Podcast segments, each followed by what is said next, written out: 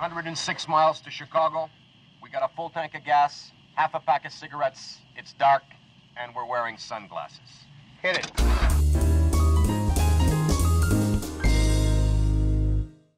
Herkese merhabalar. Finishing ekibinin hazırlayıp sunduğu IMDB'si kaç programından merhabalar. Ben Salih Küçük. Ben Ömer Kula. Ömer hoş geldin. Hoş bulduk Salih. Nasılsın? Ne yapıyorsun? Keyifler nasıl? Güzel güzel. Aşırı yoğunum. Yani Evet. koşturmaca seni de biliyorum bu arada konuşuyoruz hep. Evet. İkimiz de bayağı yoğun günlerden geçiyoruz. Ama güzel bu arada böyle nefes almak gibi ya çok iyi. Yine bir kaçış alanı, tali yola girdik. Hı hı. Ne izledin? Var mı elinde bir şey? Ben hala en son şeyin etkisinden çıkamadım. Distopya yayınımızın. Ondan sonra devam ettim Distopya izlemeye. Ee, Southland Tales'ı izlememiştim. Richard Kelly'den. Ki bana herkes izleme izleme diyordu zaten. Ee, ama sonra dedim ya izleyeyim ben ne yapayım şimdi. Valla filmi yani çok garip, izlediğim en garip filmlerden biri olabilir. Bence de. Ama enteresan bir şekilde güzel bir öngörüsü var filmin yani. 2000 e, kaç yılında yapılmış? 2006 yılında yapılmış. Bu böyle fake news, make news olayları var filmde acayip. E, birazcık 2020'yi görmüşler ama film onun dışında benim çok tarzım olan bir film değil yani. Hani anlatım tarzı açısından. Hı hı. Zaten oyuncu kadrosu da hiç hoşlaşmadığım insanlardan oluşuyor. Neredeyse baştan aşağı yani. Hani nasıl başarmış bunu yönetmen şaşırdım. Hani Dwayne Johnson'lardan Sarah Michelle Gellar'a Justin Timberlake gidiyor yani böyle liste. Evet. Ben çok zorlandım izlerken. Zaten sonlarına doğru artık iyice koptum. Ama belki beğenen çıkar. Öyle şey de film diyemeyeceğim yani böyle Tabii. e, dünyanın en kötü filmi falan. Sadece benim tarzım değil yani. Mutlaka beğenen çıkar ki çıkıyor. Anladığım kadarıyla böyle bir hafif bir kült şeyinde kazanmış yani. internette öyle bir hayran kitlesi var filmin. Var. Aha. Ve onun dışında da senin çok beğenmediğini bildiğim, benim daha önce izlediğim ama bazı nedenlerden dolayı araya bir sürü şey girip bitiremediğim dizi. Hala da birinci sezonun son iki bölümü var ama konuşmanı yani bir şeyler söyleyebilirim hakkında. Mindhunter. Birazdan da aslında yine çok konuşmayacağım o yüzden. Birazdan bir filmin hakkında konuşurken bir paralel buna atlayacağım bir iki şey için. Zaten tahmin etmişsindir hangi film olduğunu. Ben yani atmosferini çok beğendim. Bir iki kusuru var tabii. Karakterler olsun, oyunculuk olsun ama bence ikinci sezonu da izleyeceğim herhalde. Merakla beklediğim bir de çok ilgimi çeken bir şey olduğu için hem gerçek e, bir hikaye yani çoğu en azından karakterlerin ve seri katiller yine çoğu. O yüzden enteresan ilgimi çekti yani. Bu kadar bende. Ben heyecanlıyım. Bildiğin gibi Tenet haftasındayız. Haftaya Evet. bugün bu saatlerde sinemada olacağım. Büyük bir risk alıp sinemaya gideceğim ve Ve senin izlenimlerini çok merak ediyorum sinemaya. Artık anlatırsın bol bol. Evet, diğer programda da biraz e, spoilersız analizini yaparız seninle yine girişte bir iki dakikalık. E, ben de bir film izledim. Aile ve Müslüm'ün yapımcısından. Biliyorsun bu bir kalıp. Bunu kullanmazsan olmuyor. 30 Tabii ileride tabii. Zonguldak gibi. Aile ve Müslüm yapımcısından Naim'i izledim. Bence en başarılı film olmuş o ekibin. E, mükemmel bir film mi değil ama filmdeki gerçeklik hep benim şikayet ettiğim bir o aslında hepimizin şikayet ettiği Türk dizilerindeki filmlerindeki o dönemi verememe, dönem hissiyatını verememe bence bu filmi tamamıyla yıkılmış. Ee, yani gerek sahne tasarımı, gerek kullanılan kameralar, gerek açılar ve gerek oyunculuklar ben çok çok beğendim. Ama yine her zaman o milliyetçilik dozunu çok fazla aştığı yer filme kendi kendine çelme takıyor. Yani o milliyetçilik arka plana çekilse aslında film çok gidecek. Çok gidecek yeri var. Çok başarılı ulaşacağı yerler var. Ama yine o böyle Stepney gibi hani dağ başını duman almış kısımları bence filme zarar vermiş. Ama yani şöyle bir baktığınız yani bu tabii ki var. Her filmde var. Yani Pearl Harbor diye bir film de çekildi ama e, Pearl Harbor niye kötü bir film? Hani neden oldu zaten uzun uzun konuşuruz. Bu da o sebeple aşağı çekiliyor. Ama hani o vıcık vıcık dramatizeden daha uzaklaşmış bir e, açı buldum. onu diyecektim. Böyle çünkü bu filmler yani en azından yine Aile ve Müslüm yapımcısının diğer filmleri Aile ve Müslüm. Bu filmler inanılmaz bir şekilde bizi ağlatmaya oynadığı için zaten bir yandan duygu sömürüsü geliyor Evet. bana. Çok bunda yok muydu çok şeyler? Ya Ömer çok fazla yok. Aslında zaten hani şöyle bir şey çok basit bir şey. Yani olayın kendisi zaten çok büyük bir dramatize. Yani bir şey yapmanıza gerek yok. Orada bir- kendi ülkesine dönemeyen bir sporcu var ve Bulgaristan'da pek çok hakkı yenmiş, e, ölmüş ve dayak yemiş Türk e, bizim vatandaşımız var. Ve siyasi sebeplerden dolayı bunlar ülkelere dönemiyor. Bakın bu cümle bile zaten başlı başına bir dramatize değil mi? Bir aslında zaten burada bir Tabii sıkıntı var. tabii. Ya bunu sen sürekli aynı yerden kaşımana kaşımana da- e, gerek yok. Buna devam ettikçe artık bir yerden sonra tamam diyorsun. Çünkü o bir propagandaya dönüyor. Bunu çok daha böyle yüzeysel, ya yüzeysel derken kötü anlamda yüzeysel değil. Hani olduğu gibi ver zaten herkes gerekli mesajı alacaktır. Orada biraz çok oyalandı gibi geliyor. Ama olacak yani eğer bu kafa biraz, bir, bir dozaj daha atılırsa şöyle aa abi 6.5-7 falan diyeceğimiz filmlere doğru gidebilirler. Yani bu arada aynı aslında bir cümlede bir şey söylemek gerekirse mesela Müslüm Gürses'in başına gelen bir olayı bir cümlede söyleyeyim. İşte zaten izleyeniz de bilen de biliyor bu hikaye herkes biliyordu. Babası annesini öldürüyor ve buna şahit oluyor. E zaten bu cümle bak kendi içinde bayağı dramatik yani ama filmde bir de bunu Evet. öyle bir süsledi süsledi ağır ağır böyle hani verince olmuyor yani artık. Ya bunu olduğu gibi buz gibi Haneke'ye ver mesela şu konuyu yani şu cümleyi inanılmaz bir şey yapar yani. Durum böyle. Umarım kurtulurlar o koridordan. Ömer istersen bu haftanın konusuna geçelim yavaş yavaş. Bu haftanın konusu en iyi gerçek olmuş. Hani based on a true story. İngilizlerin ve Amerikalıların dediği. Gerçekte olmuş ve bundan uyarlanarak bizim ekranlarımıza gelmiş filmler. Ve en başta sana şunu sormak istiyorum. Sen bu filmleri sever misin? Ben severim çünkü bu bana biraz şey gibi gelir. Bir franchise gibi gelir. Mesela Pizza Hut'a gideceğiniz zaman ne yiyeceğinizi bilirsiniz. Ya bunu ben çok iyi çok kötü anlamda söylemiyorum ama veya bir McDonald's'a gittiğiniz zaman beklediğiniz şey eksi bir artı bir çıkar. Bana based on true story filmler hep bu şekilde geliyor. Yani kolay kolay rezil bir film çıkmaz. Başyapıt bulmak da zordur. Ama filmde o en son casting kısmı aktığınızda tamam temiz bir film izledim deyip mutlu bir şekilde ayrılırsınız. Ben de böyle bir izlenim bırakmıştır. Ya ben çok tanıdığım bir ismin ya da olayın hakkında bir film olduğu zaman birazcık korkarak gidiyorum. Çünkü ister istemez garip beklentilere giriyorum yani niyeyse. Ama mesela bugün Q bahsedeceğimiz filmlerin 5 tanesinin 4'ü hakkında çok fikrim yoktu. Hikayeyle vesaire ve de karakterle. Ya öyle olunca ben daha film gibi izliyorum. Öbür türlüsünü birazcık belgeselle sokuyorum galiba kafamda ister istemez. Yani o gözle izlemeye başlıyorum. E zaten biz bunu kendi aramızda da çok konuşuyoruz. Yani ne kadar gerçek gerçeğe bağlı kalmış, ne kadar değil. Öyle filmlerde nedense beni rahatsız ederken hakkında çok bir şey bilmiyorsam ve ondan sonra öğrendiysem çok bağlı kalmış, orasını değiştirmiş, şurasını değiştirmiş. Birazdan var ne filmlerde. O beni hiç rahatsız etmiyor. Ben de genel olarak seviyorum yani biyografi. Ya zaten bir şeyin biyografi olması şart değil pardon yani. Gerçekten yaşanmış bir şeyin filmini ya gerçekten yaşanmış bir hikaye zaten ister istemez insanın ilgisini çekiyor bence. Bir tık daha. Bence de. Bence de.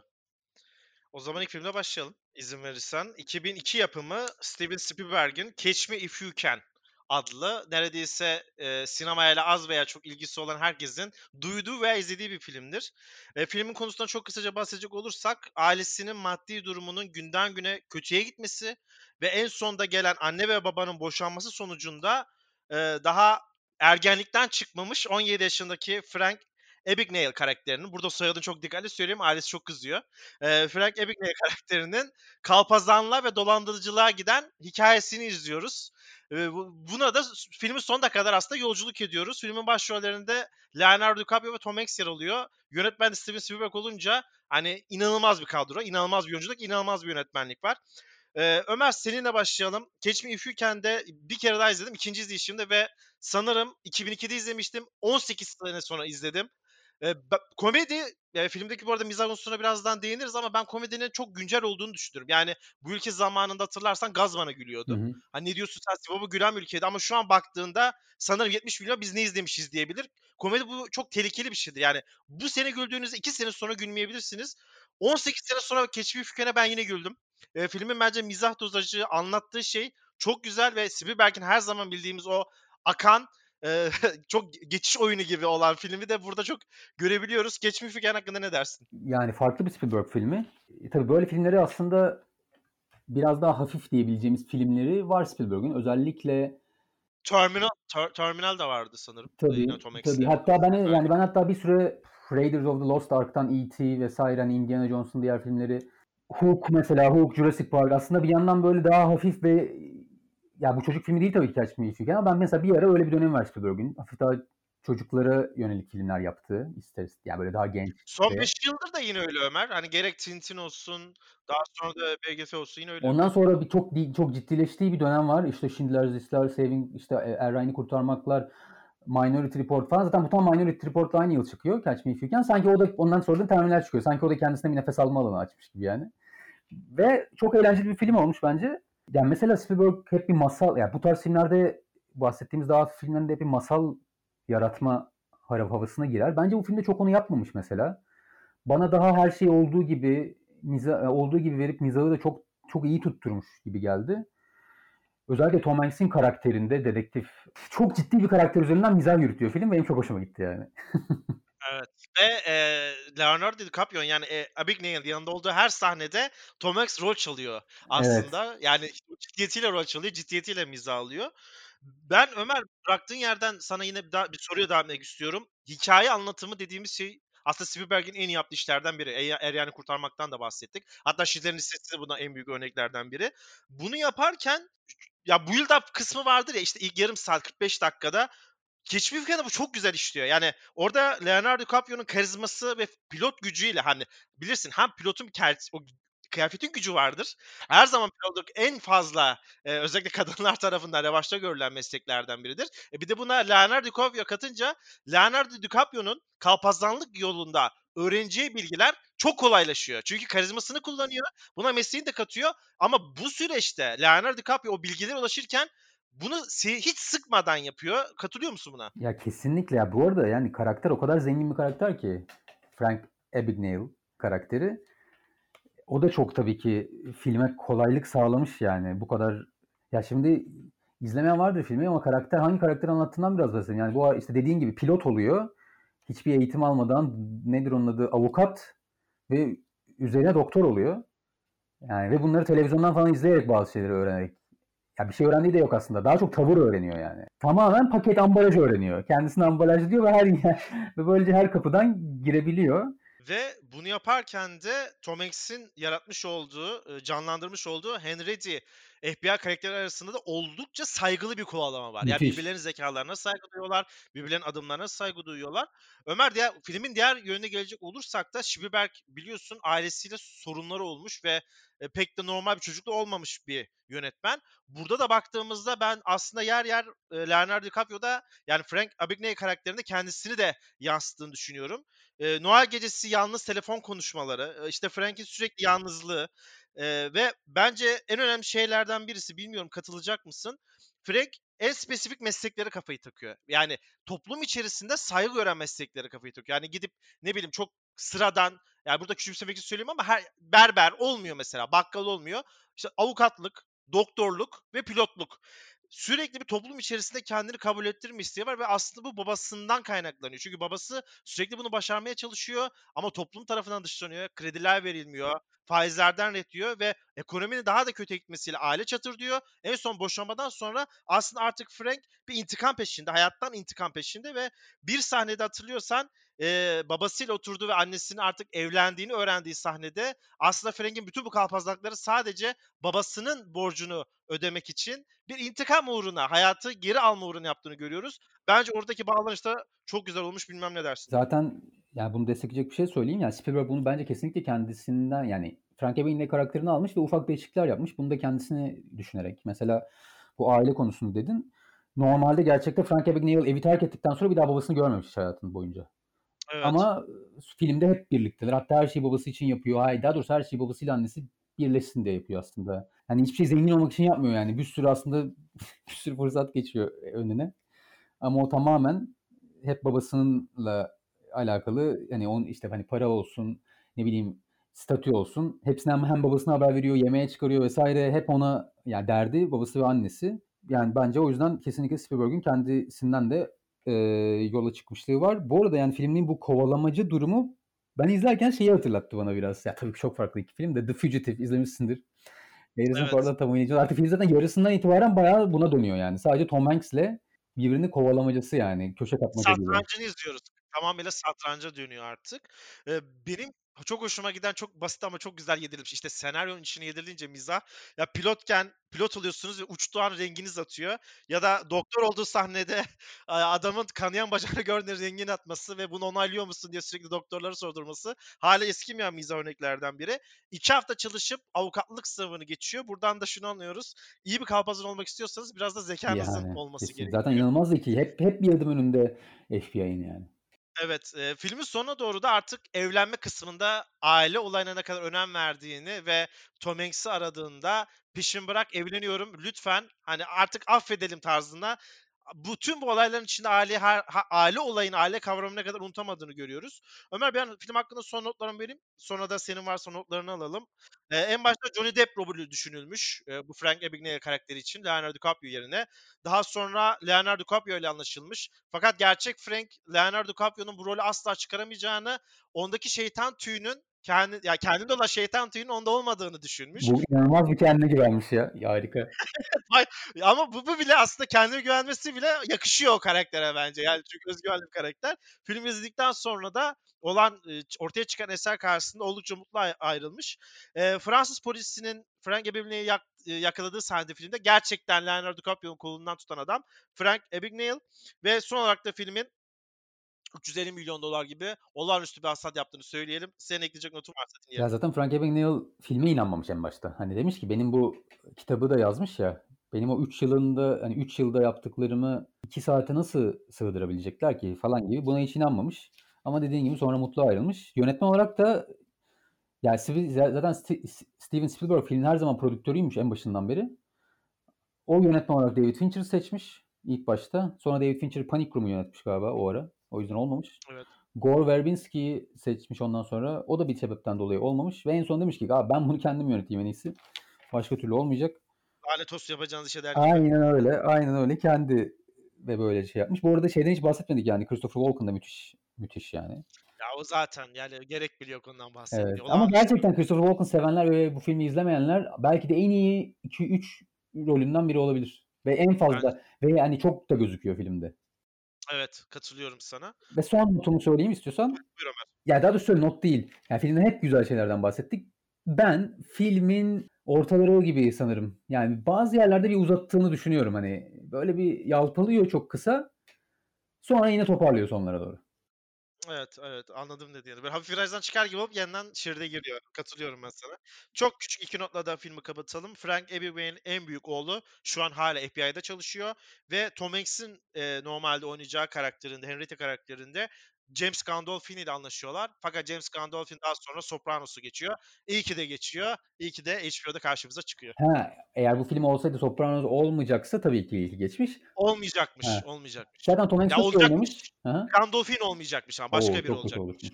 Tom evet. Hanks yine çok iyiydi. Hani ben bu rolü de kotarırdık Gandolfini. Ben onu hayal ettim biraz. Film izlerken olur olur yine çok komik olurmuş yani Gandolfini de ayrı bir komik olurmuş. %100 aynı fikirdeyim. Şimdi ikinci filmimize geçelim. E, Zodiac filmine. Ben bu filmi ilk seyrettiğim zamanki duygularım e, beni bu filmi çok iyi olduğuna dair imgeler bırakmıştı. Ve gerçekten ikinci kere izlediğimde de filme olan sevgim saygım hiç değişmemiş. 2007 yapımı David Fincher filmi. E, çok direkt spoilerla başlayacağım. Filmi izlemeyenler için de söyleyeyim. Bu bir seri katilin yakalanmadığı film. Burada herhangi bir başarı hikayesi yok. Herhangi bir mutlu son yok. Adalet adına öyle söyleyelim. 1960'lı yıllarda Amerika'nın batı sahillerinde seri cinayetler işleyen ve kendine Zodiac takmalı lakabını koyan katilin yakalanma hikayesini izliyoruz. Bir Robert Graysmith eseri. Bir uyarlama bu da kitaptan uyarlama ve e, film süresi çok uzundu Ömer hatırladığım kadarıyla. Evet. E, ikinci kere oturduğumda da baktığımda e, evet gerçekten uzunmuş dedim. Fakat aslında bu statik bir film. Yani nasıl desem ayda bir tane film izin bana yeter kafasında olan biri filmi çok yavaş, çok sıkıcı akmayan, akmayan bir tempoda görebilir. Ancak ben tamamen eski olarak baktığımda neredeyse filmde çıkaracak bir sahne göremedim. Bu ışıklar altında Zodiac hakkında ne dersin? Ya ben en son söyleyeceğim ilk söyleyeyim. Ben de senin gibi ilk izlediğimde çok beğenmiştim filmi ve bir ikinci izleyişim oldu. Yani modern bir başyapıtla karşı karşıyayız. evet. yani çok farklı. Hala farklı film. 2007 yapımı. Hala farklı. Hala gününün bugünün ilerisinde gibi yani izlerken. Hem hikaye anlatım tarzı olsun. Zaten David Fincher'ın bu tarz konuları çok sevdiğini ve bence en iyi işleri bu tarz konularda yani. Hafif böyle cinayet dedektiflik olsun. Mesela Seven'ın filminde ben müthiş bir filmdir. Tabi o çok daha mainstream Hollywood tarzı bir film. Mesela bu filmin ikisini karşılaştırdığında bu, bu çok farklı yani. Hani öyle bir klasik bir anlatısı yok mesela filmin. E, film hiçbir zaman şey bir kere ne bileyim filmlerde bu da bu da bir Hollywood filmi. Sonuçta David Fincher yönetmende çok büyük bir yönetmen. Hollywood filmlerinde özellikle belli bir anlatı tarzı vardır. Hikaye başlar, bir, bir kırılma olur, konflikt işte çatışma. Karakter kendini zor bir durumda bulur. Sonra hafif filmin ortasına doğru bir toparlanır gibi olur. Sonra dönüş olmayan bir yola girer. En sonunda olay çözülür. Şimdi burada hiçbiri yok bunların. Hiçbiri yok. Çünkü film zaten bilmem kaç yılda 30 yıla yayılıyor galiba hikaye. Ve filmin bir climax'i yok yani. Zirvesi yok. Yok. Film gidiyor, gidiyor, gidiyor, gidiyor, gidiyor, gidiyor. 3 3 saat gidiyor. Gittiği yerde bitiyor. Hani aşağı Evet. veya yukarı eğiliyor mu? Ben bu filmi kulakları çınlasın. Şu an dinliyor mu da bilmiyorum ama bu filmi bir arkadaşım izlemişti ve film bittiğinde bir 2-3 dakika filme sövmüşler aralık. Çünkü adam yani, ona da hak veriyorum aslında. Kızamıyorum. 2,5 saat izliyor Ömer filmi ve 2,5 saat boyunca climax anını bekliyor. Çünkü film ya filmin sürekli seni o katilin yakalandığı setup kısmını hazırladığını düşünüyor. Ama bence David Fincher'ın burada en büyük tuzağı zaten seyirciye bu yem atması. Öyle bir şey yok. Ya öyle bir hikaye yok. Öyle bir şey de vermeyecek. Çünkü bu gerçek bir hayat ve gerçek hayatta her zaman öyle bir an olmayabilir. Aslında benim filme aşık olmama sebebim de başladığı grafikte o EKG grafisi yükselen aşağılan değil sadece böyle direkt başladığı gibi bitmesiydi ve bunu yaparken beni hiç sıkmaması da benim filme olan tutkumu aslında getiren sebep. Ben hayran hayran izledim. Ya bir de öyle bir şey yapıyor ki. Aslında film başlarken de biraz klasik anlatıya hafif uyuyor gibi. Şöyle oluyor çünkü. Hani ara ara cinayetler işleniyor ve sonra biz dedektifleri bunları hani çözmeye çalışırken işte yani bir katil var ortada ara ara cinayetler işliyor. Biz onları görüyoruz ve onun peşindeki dedektifler, polisler. Ama katil, ilk bir, bir buçuk saat sonra cinayetler de bitiyor. Filmin ikinci yarısında o da yok yani. Senin herhangi gelen sadece bir soruşturmayı izliyorsunuz yani ve hiç sıkmıyor dediğin gibi. İşte Mindhunter'a burada geleceğim. Mesela o da David Fincher işi. Şimdi orada çok psikoloji üzerinden gidiyor. Hatta yani 60'lardaki dedektiflerin, polislerin nasıl sadece suça baktığını ama aslında suçun nedenlerini ya da suçlunun geçmişini nasıl psikolojide olduğuna hiç bakmadıklarını izliyoruz. Ve bu yavaş yavaş değişiyor orada. Burada da tam, tam tersi sadece kanıtlar üzerinden gidiliyor. Çok psikolojiyle ilgilenmiyoruz. Sadece belli başlı bir kanıt bulunuyor. Tam peş yani bulduk bulmadık derken hep bunu yine bir kovalamaca var. Ama ben şeyi çok benzetiyorum Mindhunter'la işte burada.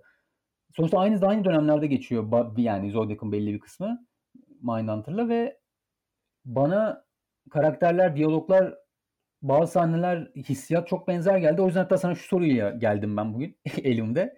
Sen Zodiac'ı bu kadar seviyorsun. Mindhunter'ı neden yani sevemedin?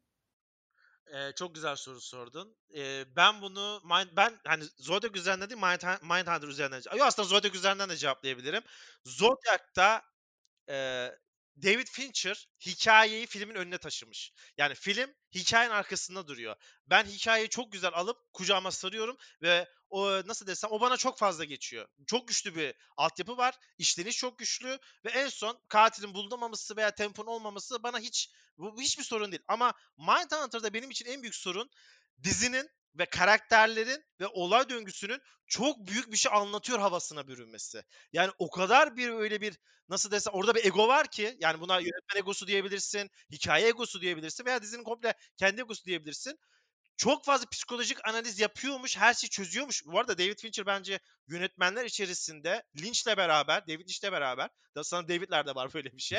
En iyi psikoloji çözen ve insanların e, zayıflıklarını, karanlık yönlerini en iyi analiz eden insanlardan, yönetmenlerden bir tanesi. Ya bir Grinch havası seziniyorum ben sürekli Fincher'da. İşte Seven olsun, Ejderha, Dö- Ejderha Dövmeli Kız olsun. Hayır hayır House of Cards'ta bile bu satrançları görüyorduk biz. Biliyorsun X- en House of Cards inanılmaz psikolojikti ya. Muhteşem yani. Mindhunter ve şimdi de Zodiac. Burada beni en çiğ gelen ve en bana geçmeyen hikaye Mind- Mindhunter'da geldi. Ki sonralarda e, ki olayın yavaş yavaş ana hikayeden çıkıp case case halinde ilerlemesi beni tamamen kopardı. Bu arada bu tamamen subjektif yorum. Zaten çok büyük bir çoğunluk e, o diziyi çok seviyor. Bayağı da e, kitlesi var. Özellikle benim son zamanlarda benzer türde True Detective'in bunu çok daha iyi yaptığını düşündüğüm için bu bana biraz yüzeysel ve krem şanti gibi geldi. Benim şikayetim o yönde. Yok yok anladım anladım yani bir şey diyemeyeceğim bunlara.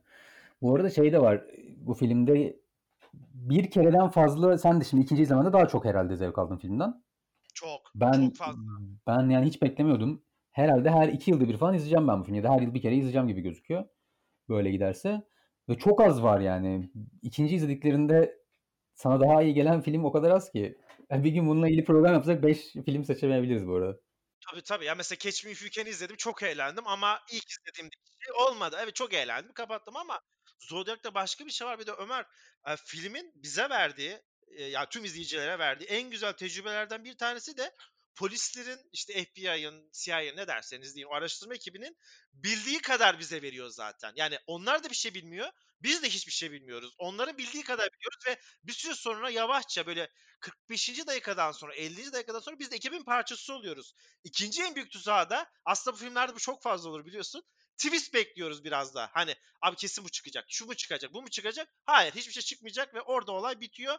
Hikayenin zaten kendisi çok güzel. İşte 66 ile 78 arasında e, direkt olayların zirve dönemi. Jack the Ripper'dan sonra en büyük bilinmezlik, en büyük soru işaretli bir seri katil. Ama bu hikayenin kendi başına bu kadar e, nasıl desek e, te, gizemli olması yetmiyor. Burada da çok iyi hikaye an, anlatıcısı lazım. E, David Fincher de bunu bence kusursuz yapmış.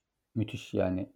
Bu arada hiç hikayeden pek bahsetmedik. Bu Zodiac cinayetleri işte dediğin, dediğin gibi ve ortaya çıkmayan bir durum var. Ben tabii filmi izledikten sonra bunu, bunu geçen gün sana da söyledim. Artık hani çok gaza gelip ya kim bu nedir falan deyip biraz böyle işin içine bir girdim. Yani Deep Deep Web'in de Jane'den döndüm yani direğinden. İşte zaten filmde de John Carroll Lynch'in oynadığı Arthur Lee Allen birinci. Zaten filmde de birazcık onun üzerine kalıyor gibi.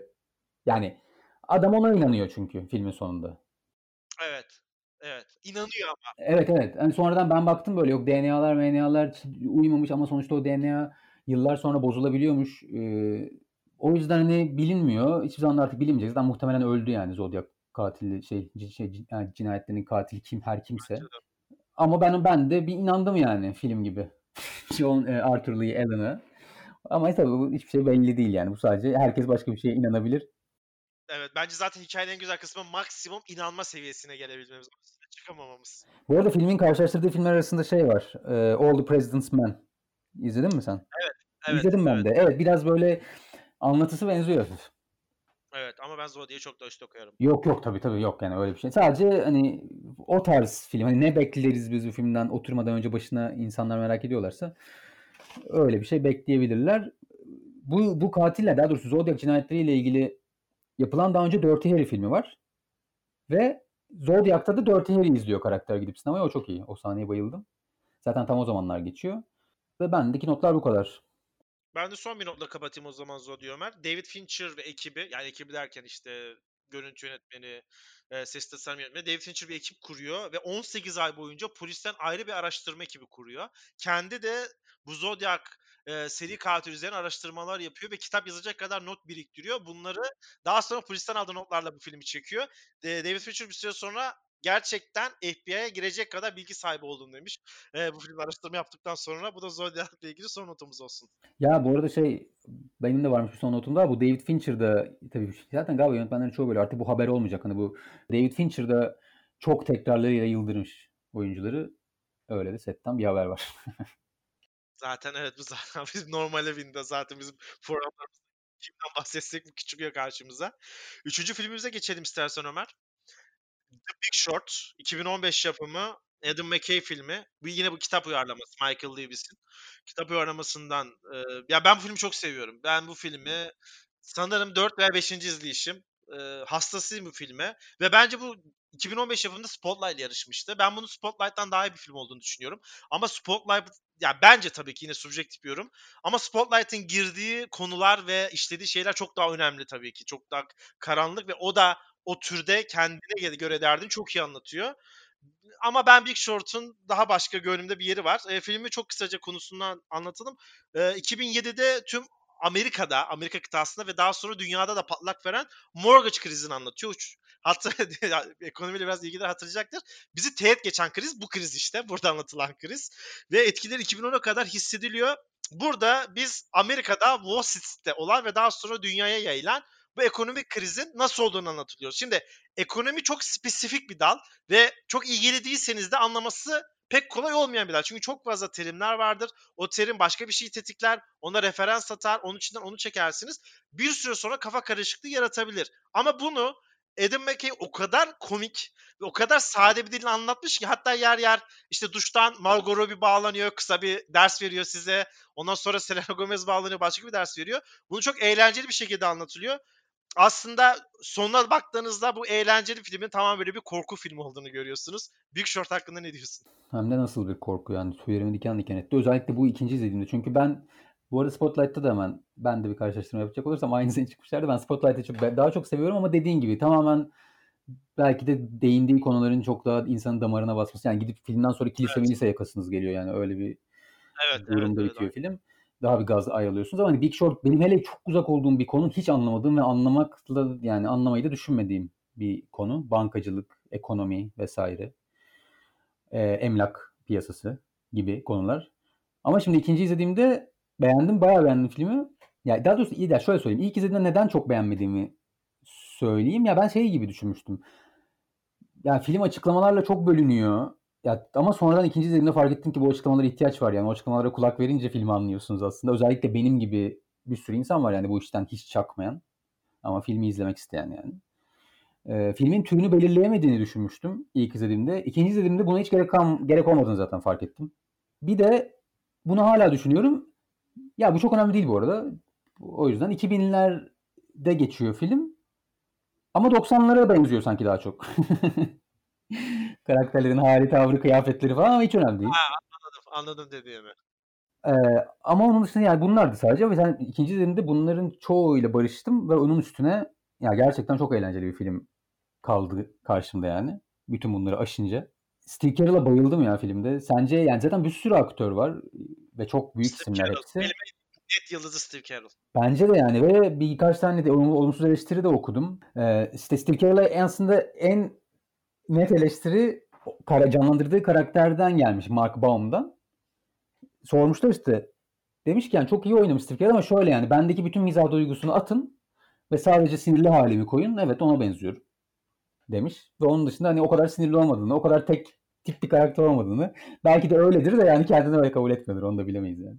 Ama Ömer ya şöyle düşünüyorum. Eğer o rolü sokmayacaksanız da Steve Carell'ı oynatmazsınız. Başka birini oynatırsınız. Yani o yükselmeyi zaten Steve Carell verebilir size. Dümdüz oynayacaksa da bin tane aktör var ama o kadar güzel iniş çıkış yaşıyor ki hatta o sektör içinde olmasına rağmen hatırlarsan bir restoran sahnesi var. Filmin climax sahne. Artık her şeyi öğrendiği ve sistemin nasıl çöktüğünü öğrendiği bir sahne. Yani o kadar güzel bir oyunculuk var, o kadar doğal bir oyunculuk var ki. Şimdi o o yükselmeyi ve o nasıl desem yoldan çıkmayı verecekseniz Steve Carell'a verirsiniz zaten. Çünkü bunu yapabilen çok fazla aktör yok. Bilmiyorum ben çok beğendim. Karakter şey demiş aslında ya benim herhalde şey demiş benim çok yüksek bir kendini övüyor bir yandan işte espri yeteneğim var onu göremedik filmde falan diyor. Espri yeteneği varsa erkenden çözseymiş oluyor o zaman. O da sonlarda Bence Christian Bale'de de çok kendini yazdırmış bir rolü var bu arada. E, filmi çok e, fazla görmesek de yine yani mu- muhteşem oynuyor. Ryan Gosling de bence gayet kotarıyor işini. Ya ben çok beğenmem zaten Ryan Gosling'i bu kadar yani bence zaten Ryan Gosling. bu kadar, bu kadar. Robert Redford görünümlü Brad Pitt'i de sonlara doğru görüyoruz. O da her zamanki Brad Pitt işte. Cool adam oynuyor. E, öveceğim yeri sen zaten övdün Ömer. Kurgu çok başarılı ve tempolu ve aslında olaylar hızlı hızlı geçerken bile sahnelerin herhangi bir acelesi yok. Yani evet çok hızlı gidiyoruz ama acele etmiyor film. Sindire sindire veriyor bunu.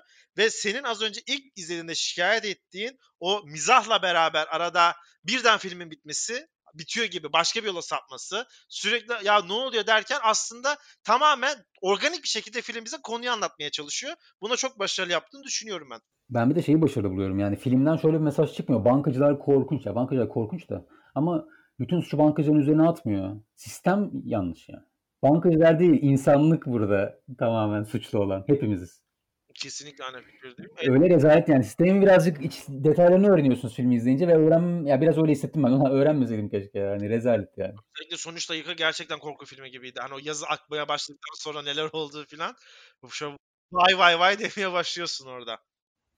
Evet yani bu arada gerçekten bu konuyla ilgilen yani en azından bilmek isteyen, öğrenmek isteyen herkes izlesin. Yani hani biz şey dedik biraz konuştuk çok az. Hatta senin bu konuyu hiç sallamadığını biliyorum. Daha doğrusu hiç sallamıyorsun değil belki ama hani bu gerçeklikle ne kadar benzer konularına çok kafayı takmazsın yani. Evet arka plan. Evet ama bu film özellikle bu konuyu anlamayan ve öğrenmek isteyenler belgesel gibi izleyebilirler. Çünkü Information is Beautiful diye bir site var. Bu filmin e, emlak 2007 kriziyle anlatırken ne kadar gerçeklere bağlı kaldığı konusunda bütün belgelerle vesaire karşılaştırmalı %91.4 diye bir sonuca varmışlar. Müthiş bir oran. Oldukça yüksek. Müthiş bir oran. Ben daha sonra Device'ı çok büyük merakla beklemiştim. Ee, yine Adam McKay'den ama o beni hayal kırıklığına uğratmıştı. Özellikle Big Short'tan sonra. Onu da altını e, dipnot olarak vereyim. Ee, çok kısa iki notum var. 5 dalda Oscar adaylığı bir tanesini evine götürebiliyor ve 50 milyon dolar bütçesiyle 133 milyon dolar bir worldwide hasılat elde ederek gayet de mutlu bir şekilde ekibi e, memnun ediyor. Senin başka notun var mı Ömer de Big Short'la ilgili? Yok. Film bence en eğlenceli yeri bu arada. Bir iki yerde kır, dördüncü duvarı kırıp Evet. herkesi şaşırtmasıydı. Ben çok Çok şaşırdım. hoşuma Çünkü bu filmden beklediğim bir şey değildi en azından filmin ilk başlangıcında. Benim de. Şimdi biraz asabi filme geçeceğiz. Der Untergang e, Downfall İngilizcesi bizde de Çöküş adıyla gösterime girmişti. Joachim Fest'in Der Hitler und das Ende das Reich adlı kitabından uyarlanıyor.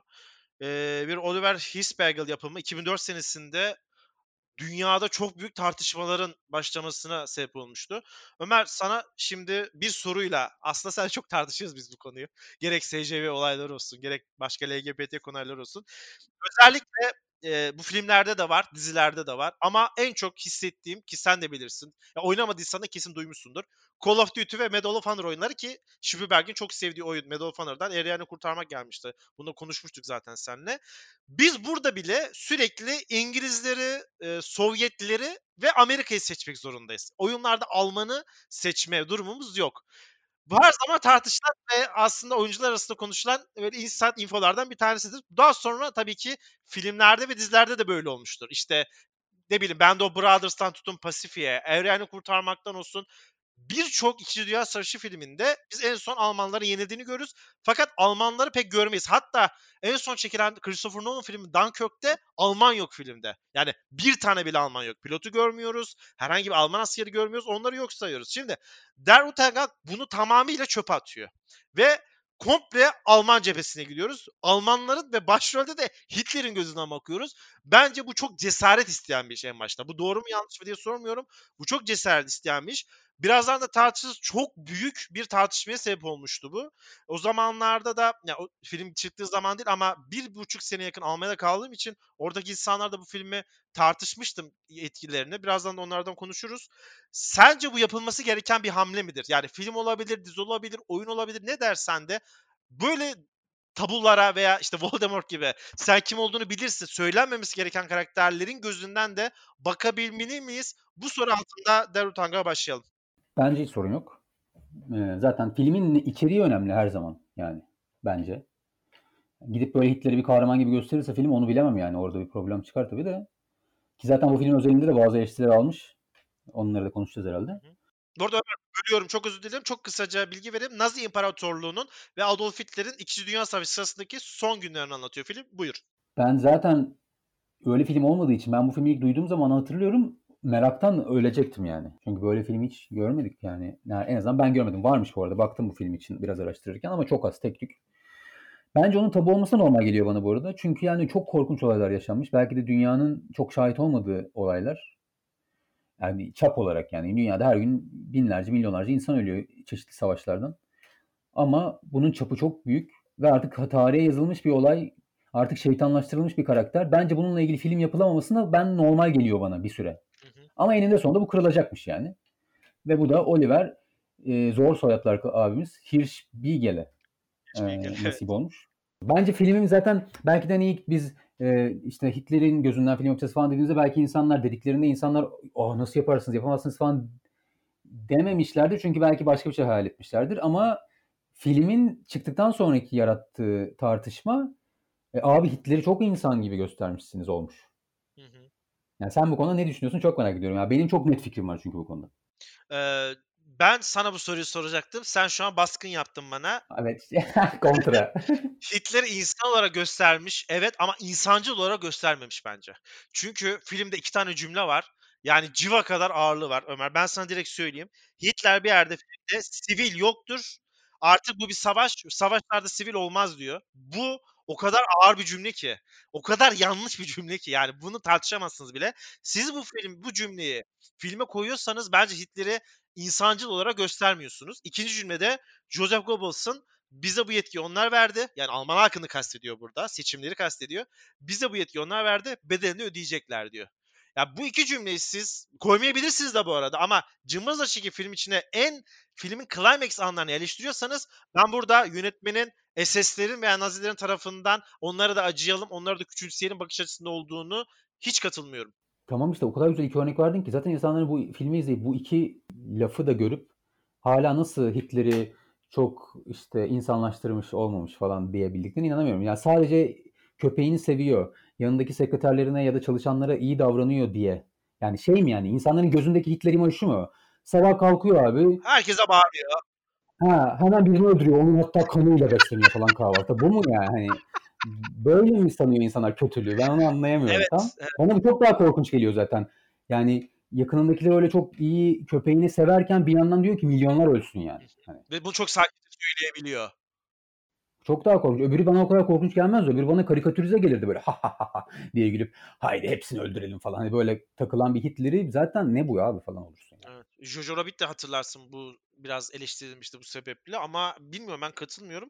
Böyle şeyler de artık olduğundan daha büyük göstermeye gerek yok. Yani daha büyük gösterme derken tabii ki Hitler'in yaptığı manyaklıkları küçümsemek anlamında söylemiyorum ama bu yani zaten film çok sınırlar içerisinde geziyor. Herhangi yanlış yola girdiği yok.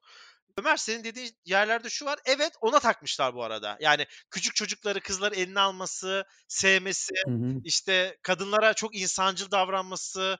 Filmde bir de ikinci kısımda şu eleştirilmiş. İşte Hitler biliyorsun zaten ruh hastası bir adam ve her sürekli bir güven sorunu var. Yani yalnız kimseye güvenmiyor, Goebbels'a güvenmiyor, Henry Himmler'e sayıyor, Rommel'a sayıyor. Onlar bana adam sürekli ihanet modunda. Bu bu işte daha sonra Hitler'i yalnızlığa ittiği için o yalnızlık ve dramatize bizim Hitler'e bir böyle sempatiyle bakmamıza neden oluyormuş. Ya bu onun sorunu. Yani onun ihanet görmesi benim ona abi bak nasıl adam görüyoruz değil mi? Herkes sattı. Ya o moda girmeme neden olmuyor. Ha, özellikle e, Bild, Almanya'nın Bild gazetesi bu canavarın insan gibi gösterilmesine izin verecek miyiz diye sür manşetten Heh, evet. e, Der Utengang eleştiren bir yazı çıkmış ve Almanya tarihinde uzun süredir ilk defa sansür olmalı mı? Yani filmi gösterecek miyiz tartışmaları da çıkmış. Yani çok kişisel bak bakıyor herhalde insanlar. Mesela biz nasıl az önce Big Short'ta dedik ya insanların ne kadar çürümüş olduğu ya da ne kadar lanet bir yaratık olduğunu görüyoruz yani. Burada da aynı şekilde yani Hitler'in o insancılığı bana şeyi gösteriyor. Aha al işte insan abi hani şey bir sürü Hitler her an çıkabilir yeni Hitlerler aramızda. Yani Hitler dediğin şey böyle boynuzlarıyla elinde şeyiyle şeytan görünümlü bir şey değil ki yani. insan o da. Ve Evet. işte böyle bir insan yani. Gücü eline alınca ne kadar insanların korkunçlaşabildiğinin belki de bir numaralı örneği dünya tarihinde yani. Katılıyorum ben sana. Tüm Alman basınında burada tamamıyla bunun kelime anlamı var. E, Verharmlosung, tehlikesizleştirme ve normalleştirme. Hitler üzerinden yapılan en sert eleştiri, filme en sert eleştiriler buymuş. Hitler'i normalleştirme. E, ama bilmiyorum yani katılmıyorum ben. Bruno Yok ben de Ganz hakkında bir cümle söylemek istiyorum Ömer. Yaşamış ya, oynamamış bence. Yaşamış Ya yani. sonra nasıl çıkmış bu oyunun içinden ben onu bayağı düşündüm. Yani hani evde yine yine bir hafta falan ona buna bağırıp Hitler gibi gezmiştir herhalde. Çok enteresan. 4 ay boyunca Hitler'le ilgili derin araştırmalar yapmış ve Parkinson rollerinde o elinin titrediği ve masaya vurup sürekli daha sonra elini belinin arkasına götürüp salladığı anlar içinde hastalarla ve doktorlarla da 2 ay boyunca hem görsel olarak hem de teorik olarak da araştırmalarını yapmış Bruno Ganz. Yani tebrik edilmekten başka yapacak hiçbir şeyimiz kalmıyor. Film 77. Oscar ödüllerinde en iyi yabancı film dalında aday oluyor. Ee, ve bundan başka da Ruslar filmi bu bir antifaşizm ve Hitler aşkını öven rezalet bir film olarak görüyorlar. Bunu da son not olarak söyleyeyim. Bir notum daha var. Onun hangisi olduğunu tahmin ediyor musun? Senin notlarını dinlemeden önce onu söyleyeyim. Hayır. Nedir acaba? Steiner sahnesi artık mizah olarak e, yapılmadık an Ha, tabii kalmayan ki o tabii ki tabii ki. kalem fırlattı. Ben artık orayı izlerken aklıma çok daha başka Ya maalesef filme biraz zarar verdi o durum ama yapacak bir şey yok yani. Bence de ya. Çok güzel bir sahne aldı götürdü başka yerlere. Bruno Ganz rolü de istememiş ilk başta bu arada. Çevresi de hiç istememiş. Özellikle çevresi hiç istememiş. Ne yapıyorsun? Ne? Böyle Evet, canı sıkılır demişler. Evet, Evet. Oynayacaksın? Üzerine yapışır falan. Ama sonunda bence o da böyle bir fırsat kaçmaz diyerek bir aktör için çok önemli çünkü bence bunlar. Ee, sonuçta şey roller yani. Marka artık roller.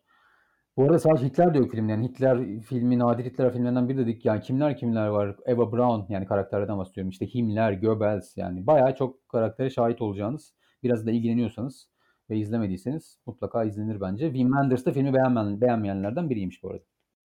Doğru. Yani SS kadrosunun All Star versiyonunu görüyorsunuz. Bütün büyük başlar var filmde.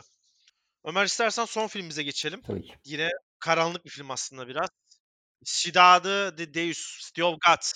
2002 yapımı, Brezilya yapımı film. Fernando Meirelles yönetmenliğinde ve Katja Lund co-yönetmenliğinde bir film. 1997 yılında aynı isimli Braulio Montalbán kitabından uyarlama. Çok kısaca konusundan bahsedecek olursak da Rio de Janeiro yakınlarında Tanrıkent adı verilen e, mahalledeki işte işsizlik, fakirlik, yoksulluk ve bunun türevleri gibi sorunlardan dolayı o mahalledeki suç eğilimine kayan çocukları, insanları, kadınları ve erkeklerin macerasına konuk oluyoruz. Daha sonra bu hikaye bir yol ayrılıyor ve oradaki iki ana karakter üzerinden ve daha sonra da rokete uğrayarak filmin sonuna bağlıyoruz. Ee, sana şöyle söylemek istiyorum. Filmde ben şöyle bir not aldım. Direkt şöyle başlayayım sonra da senin görüşlerine başlayayım. Coğrafya kader midir? Yani zaten bende de var o not. Ben yani burada öyle gözüküyor en azından. Doğru. Ee, mesela şey ya o zaman madem ben o zaman bu notumu söyleyeyim yani mesela filmi Goodfellas'la birazcık karşılaştırılıyor bu filmde. Hani Güney Amerika'nın Goodfellas'ı olarak geçiyor hatta. Çok farklı tarzlar bu arada ama gangster filmi diyebiliriz. Goodfellas hayatım boyunca gangster olmak istedim cümlesiyle başlar mesela. Burada bir istek yok bu filmde. Birazcık başka seçeneğin olmaması durumu var yani o yaşadığın yerde. Herkes gangster. Herkes gangster. Hatta gangster olmazsan hayatını ikame ettirmenin zorlaştığı bir yol var. Biraz Battle Royale durum var burada. Yani yaşamak için öldürmelisin. Çünkü öldürdükçe level alıyorsun. Öldürdükçe sana saygı duyuluyor. Hatta filmin çoğu yerinde de var. O silah eline geçtiği an sen erkek oluyorsun artık. Ve zaten şey yani bu çeteler var mesela hiç hayatın değeri olmadığı için ve herkes çok genç yaşta ölebiliyor. Ya çete liderine bakıyorsun 20 yaşında falan hani. Zaten 15-16 yaşında çocuklar. Biri ölüyor işte en yaşlısı onun yerine geçiyor 18 yaşında falan öyle. Herkes o kadar genç ki yani çok fazla yaşayamadığın Evet. bir ortam aslında. Buradaki mahallede elektrik yok, su yok. Herhangi bir böyle besin, üretim yapabileceğiniz bir yer yok. Tamamıyla bir savaş ortamı. Aslında hükümetin de Araf olarak gördüğü bir yer. Yani halkına işte buraya size atıyorum. Ne yaparsanız yapın kendi başınıza çarenize bakın ortamıyla başlıyor. Daha sonra da adalet kavramının olmadığını ve adaletin tamamıyla oradaki yerel halk tarafından kendi kendilerine yaşattığını görüyoruz. Tamamıyla bireysel silahlanma ve kafanıza göre insanlar öldürebildiğiniz yer. Bu arada öldürmenin yaşı da yok Ömer. Çoğu yerde artık direkt çocukların ayaklarına sıkılıyor, kollarına sıkılıyor. Herhangi bir kural yok. Kim kime dumduma sahneleri var. Ama bir süre sonra filmde şu da başladı. Az önce sordum ya sana coğrafya kader midir? Fakat aynı lokasyon olmasına rağmen o durumu kabullenmeyip hayır ben burada o suça eğilim olmayacağım. Bu benim kaderim değil. Buradan bir çıkış noktası var. Yönüne giden bir yol da var. Bunu ne kadar işliyor film sence? Çünkü bence Tabii. oradaki işte o fotoğrafçılığa giden ve tümüyle o suç dünyasını reddedip kendine çok basit bir tabirle beyaz yaka bir hayatı seçen ve o hayattan çıkan biri de var. Bu bir çırpınış aslında. Bataklığa tam doğru batarken o kadar çok çırpınırken çok basit bir hikaye vardır ya. Kaymakta şeyde Keşfi Hikaye'de Hı hı. kaymakta o kadar çok çırpındı ki yoğurt yaptı ve dışarı çıktı. Biraz burada da o var aslında. Fakat yüzdesel olarak baktığımızda ben pragmatik olmayı çok severim. Ya bu bence yani binde veya milyonda bir bile olabilir. Zaten olduğu için de film oluyor bence. Ya zaten öyle bir şey koymak zorundasın bence filme ki filmde Jose Wilson dos Santos isimli bir fotoğrafçının aslında hayatından biraz yola çıkarak bu roket karakteri e, yazılmış. Ya, bu da kitaptan sanırım. Evet bu da kitaptan. 1997 yılındaki kitaptan. Yani bu karakter olmazsa filmde umut yok. Yani bu karakter filmde umutu tes um- umutu temsil ediyor bir yandan. Çok, çok güzel söyledin doğru. Çünkü yani çocukların birbirini öldürdüğü bir ortamdan bahsediyoruz yani. Ee, bir tane sahne var mesela kardeşinden bir tanesini seçtiriyorlar ya çocuğa ve Evet, diğerini evet. öldürtüyorlar falan. Hani böyle şeylerin olduğu ve bir yandan bu film de hani bir önceki film gibi bir başka bir yerden eleş- eleştiriliyor. Yani bu kadar korkunç bir ortamı nasıl bu tarz yani film çünkü film bir yandan da eğlenceli enteresan şekilde. Hı hı. Filmin bu tonu çok eleştirilmiş mesela. Ama bence filmin bu da gerçekçilik katıyor. Yani ben insanlar ne istiyor onu bilemiyorum ya. Çok anlayamıyorum gerçekten bu tarz eleştirileri. Bence de insanlar şey istiyor sanırım hani kötü bir hikayeyi, kötü derken işte cinayet, tecavüz ne derseniz deyin. Burada da bir katliamdan bahsediyoruz. Bunu çok karanlık bir tonda anlatılmasını istiyorlar sanırım. Ama burada bence eleştirmenlerin kaçırdığı nokta şu. O insanlar yani Tanrı kent yaşayan insanlar yaptığı işi kötü olduğunu inanmıyor çünkü. Bunu eğlenerek yapıyorlar. Bundan zevk alıyorlar. insan öldürmekten zevk alıyorlar. E, Yani anlatılan her şey gerçek ki Ömer hemen girelim istersen uzatmadan. Zaten filmdeki tüm oyuncular orada yaşayan amatör e, kişiler. Yani orada yaşamış kişiler ki Roket karakteri filmin baş oyuncularından bir tanesi de senelerce Tanrıkent Mahallesi'nde yaşamış. Bunlar bunu hissediyor, bunun yanlış bir şey olduğunu düşünmüyor. Siz o amatörlüğü ve o gerçek realizmi e, sahneye verdiğiniz vermezseniz zaten o hissi alamazsınız. Bence filmin en büyük başarısı da buradan geliyor.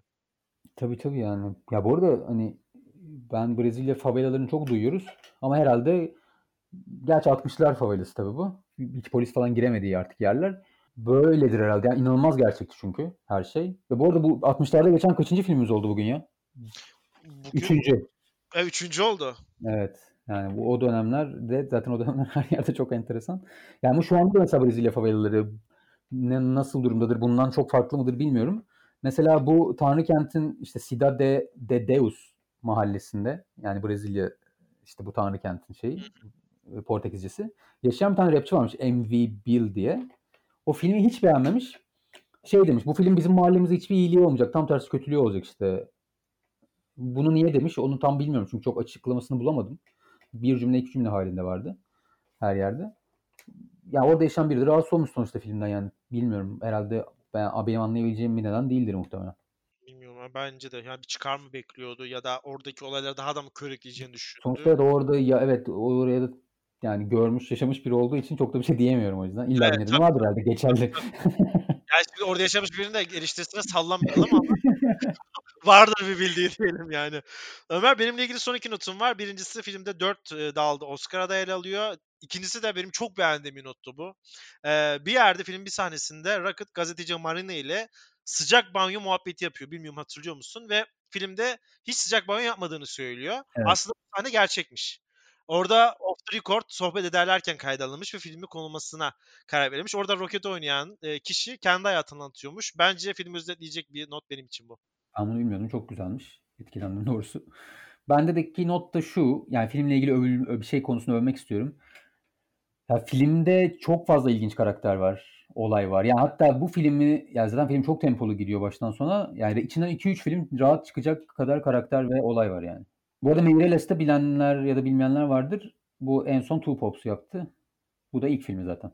Evet doğru. Two Pops'u da ben beğenmiştim. Her ne kadar biraz propagandaya kaysa da gayet eğlendiğim. zevkli Evet bu filmdeki mesela o her şeye eşit mesafesi orada yoktu. Yok bu film daha organik e, şeye göre The Two Pops'a göre bence. Orada bir aklama olayı var. Ömer şimdi ya bu çok zor, çok fazla film arasından eledik. Elbette dışarıda bıraktığımız hatta belki bu konuştuğumuz 5 filmden de iyi filmler vardır. Senin notların varsa konuşmak istediğin sıra sıra şimdi filmleri alalım. Yo, ben bir tane söyleyeyim. Sonra sana vereyim sözü. Ya ben tabii biz şimdi liste almadık listemizi belli nedenlerden dolayı. Zaten bir tanesi Spielberg'den Catch Me If You Can'i tercih ettik. İkincisi zaten hali hazırda e, bir tane Hitler filmimiz vardı. Üçüncüsü de ben bir daha, bir daha izledim. Çünkü uzun zamandır da izlemiyordum filmi. E, filmle ilgili sonuçta senin de var, benim de var. Bazı problemlerim var. Yani klasik Spielberg'in o birazcık da belki kendi kimliğinden de dolayı olaya çok kişisel yaklaşıp birazcık sonlara doğru bence aşırı olayın zaten yine dramatikken az önce konuştuğumuz programın başında ekstra ona fazla drama koymaya çalışması bence. Özellikle en son Schindler'in, Oscar Schindler'in bir konuşması vardır. Filmin en güçlü sahnesi olması gerekirken inanılmaz duyguları oynar ve beni uzaklaştırır yani. Filmin son bir saatinde de genel olarak o hava var. Ama hakkını vereyim filmin ilk bir buçuk iki saati yani yine modern bir başyapıt. Evet Schindler'in listesi bu konuda ben de sen aynı fikirdeyim. Son yarım saati beni iter. Ama genel olarak baktığımızda ya ona da hak vermemek şimdi yani ülke kendi yani Yahudilik Yahudi gözünden bakmamız lazım. Diyecek hiçbir şey yok ona. Ben şimdi bazı filmler notu aldım Ömer. Çok hızlıca geçeceğim. Lütfen ekleyecek bir şeyin olursa veya benim söyleyeceğim filmlere ek bir notum varsa dinlemek isterim. Will Be Blood benim için bir başyapıt. Bunu çok net olarak söyleyebilirim. Daniel Day-Lewis'in de ben burada gösterdiği oyunculuğu bilmiyorum bir veya iki aktör çıkarabilir. E, gerek dine girdi ve hatta geçirdi. Gerekse de Amerika sistemine, petrolden tutun kapitalizme yerden yere vurdu sahneleriyle bir bence bir Paul Anderson başyapıtı. Derby Blood yani eğer izlemeyen varsa bence hiç vakit kaybetmesinler. Hachi'yi önerebilirim. Köpeklerden hoşlananlar için Richard Gere'in oynadığı çok çok güzel bir film. Ray benim beğendiğim biyografi filmlerden bir tanesiydi. Çok hoşuma gitmişti. Frost Nixon bir Ron Howard'ın satrancı Eee, bu da siyasi olarak mesela House of Cards seviyorsanız ben Frost Nixon'ı çok rahatlıkla önerebilirim. Çok hoşuma gitmişti benim.